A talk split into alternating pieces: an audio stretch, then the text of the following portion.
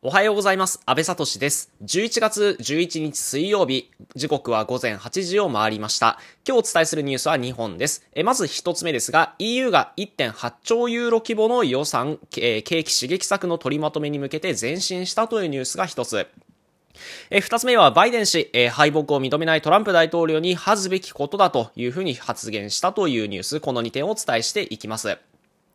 えまず一つ目ですね。えっ、ー、と、EU が1.8兆ユーロ規模の予算刺激、えー、景気刺激策を取りまとめているということで、まあ、日本円にすると約224兆円規模、えー、これを EU 全体に巻いていくということが報じられています。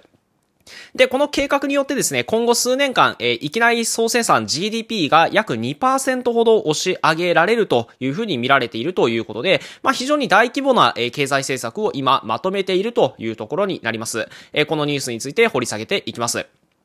え同様にですね、アメリカも、え今、バイデン氏の公約でですね、え2兆ドル規模の経済政策ということが示されていまして、えまあ、国家からお金を出して経済を刺激するんだということが、え EU、それからアメリカで主張をされています。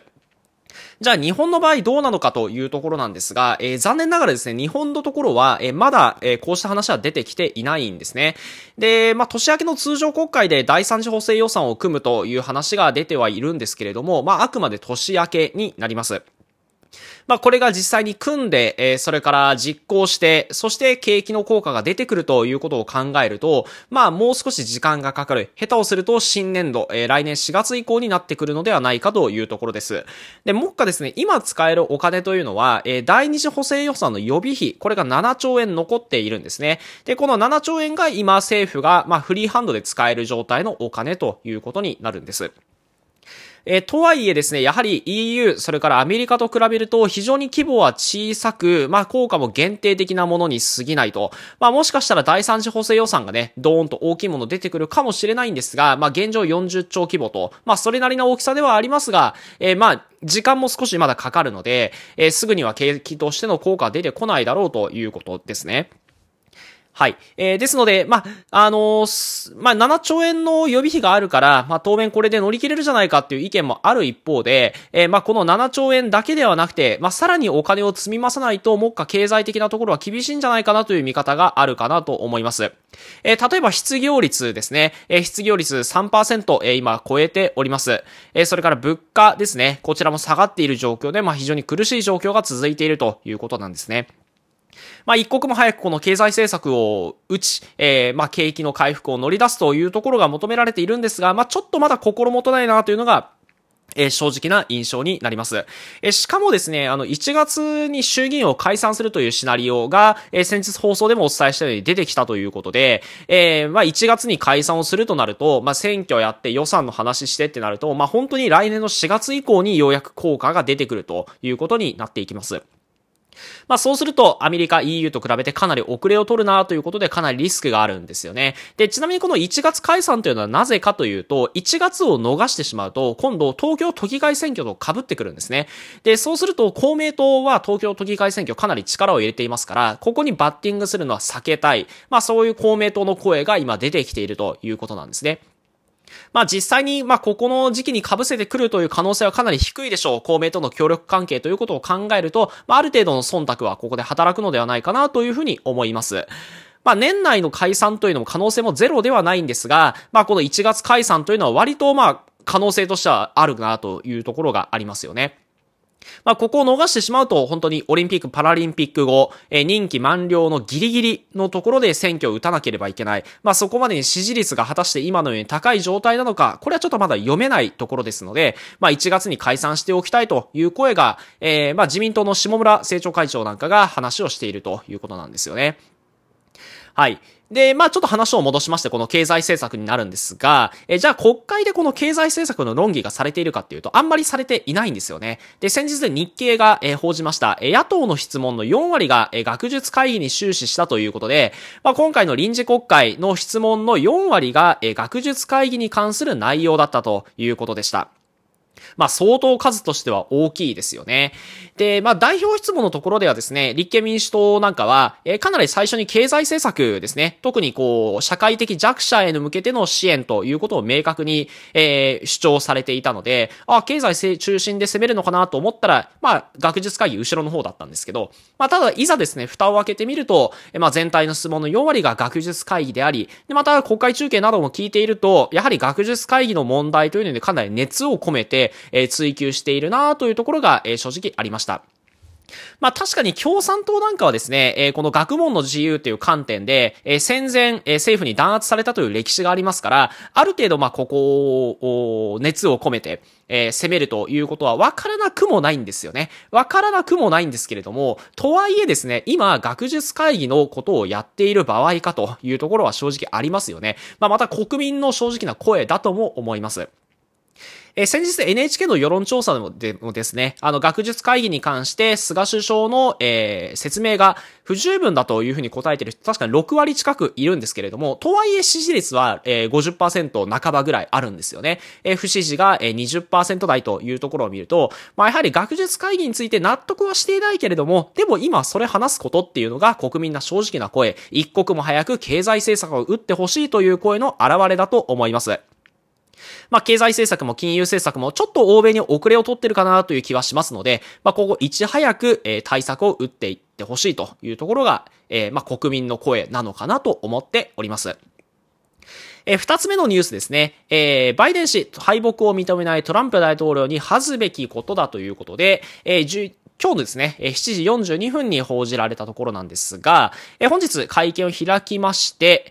このトランプ大統領が選挙で不正が行われたと主張し続けていることについて恥ずべきことだ、大統領の政治的遺産にとって良いことではないと述べて、改めて批判をしたということになります。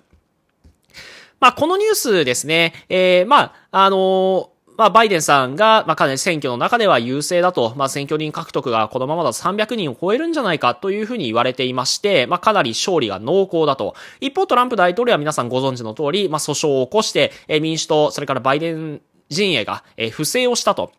不正選挙なんだというふうに主張している。まあそういった構図なんですよね。で、トランプさんがまあここまでですね、こう大統領職にこだわる理由なんですけれども、えー、まあこれあくまで可能性の話なんですが、トランプ大統領訴追を受けるリスクがあるんですよね。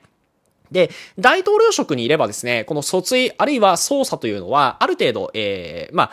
やめさせることができる。えー、まあ、権限的にですね、大統領に対しての、えー、捜査、それから訴追というのがある程度権限が制約されていますので、あまりできないんですけれども、えー、この大統領を辞めた後にですね、トランプ大統領が訴追されるリスクというのはあります。で、例えばですね、どんなリスクかというと、まずは脱税疑惑ですね。えー、まあ、大統領就任中の2年間で、えー、日本円にして約7万円ほどしか、えー、所得税を払っていなかったといったところ。あるいは中国に秘密講座があるといったところ、えー、これテレビ討論会第1回のところでバイデン氏が追及をされていました。えー、それからロシアとの選挙協力、これはかなり、えートランプ大統領初期の頃に言われていた話なんですが、まあ、ロシアと選挙協力したんじゃないかみたいな話が出てきているということなんですよね。で、まあ、こうした疑惑があります。で、またですね、トランプ大統領の側近であるバノン氏、スティーブン・バノン氏は、えー、メキシコとの国境に壁を作るといった件で、これ資金を騙し取った、結局作ってないじゃないかと言って、訴追されているわけですよ。起訴されているわけですよね。まあ、こうした側近が、えー、訴追されている。そしてトランプさん自身、トランプ大統領自身もですね、こうした疑惑があるということを踏まえると、まあ、訴追のリスクはゼロではない。えー、これはあり得る話だと思うんですよね。まあ、ですので、この大統領職にまずしがみつくっていうところが一つ、えー、原因なのかなと思うんですけれども、えー、まあ、確かにですね、これ、2016年にトランプさんが当選した時って、これ、まあちょっと私の主観も入りますが、結構びっくりされていたんですよね。まさか自分が大統領になるなんてっていうようなリアクションをしていたように思います。まあ実際ずっと放末候補であったわけで、まあ本気で大統領を目指してたかどうかっていうのはかなり、うん、微妙なところではあると思うんですよね。で、まあ、とはいえですね、なってから、まあ今ここまで大統領職にしがみついている理由としては、まあやはりその、え訴追のリスクというのを恐れて、えー、かなりしがみついているのかなというふうに思います。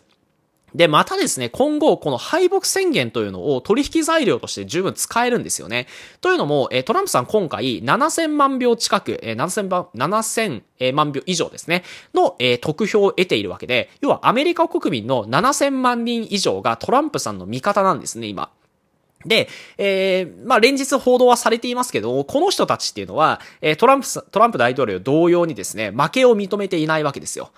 で、その状況の中でバイデンさんがアメリカをまとめていくってかなり困難ですよね。やはりトランプ大統領自身の口から敗北したっていう宣言が出ればアメリカをまとめられるんですが、負けてないって主張されてしまうと7000万人はバイデンさんの方につかないですよね。ずっと敵対し続けるわけなんです。それで4年間政権運営をしなきゃいけない。これはかなり苦しいわけです。そうすると、トランプ大統領の口から敗北宣言が出るというのはかなり重みがあり、価値があることになります。トランプ大統領当然それ知ってますから、これを取引材料とする。つまり、敗北宣言をする代わりに、うんぬんというような材料になるわけです。じゃあそのうんぬんは何なのかというと、これは御社ですね。え、まあ、実際週間、もし仮にですね、週間された時に、御社をする。これは取引の、えー、まあ、見返りとして求めてくる可能性はあります。えー、したがってですね、この敗北宣言と御社というのを取引をする形で、えー、行われる。まあこれ当然水面下になると思いますが、まあ可能、可能性もゼロではないということになります。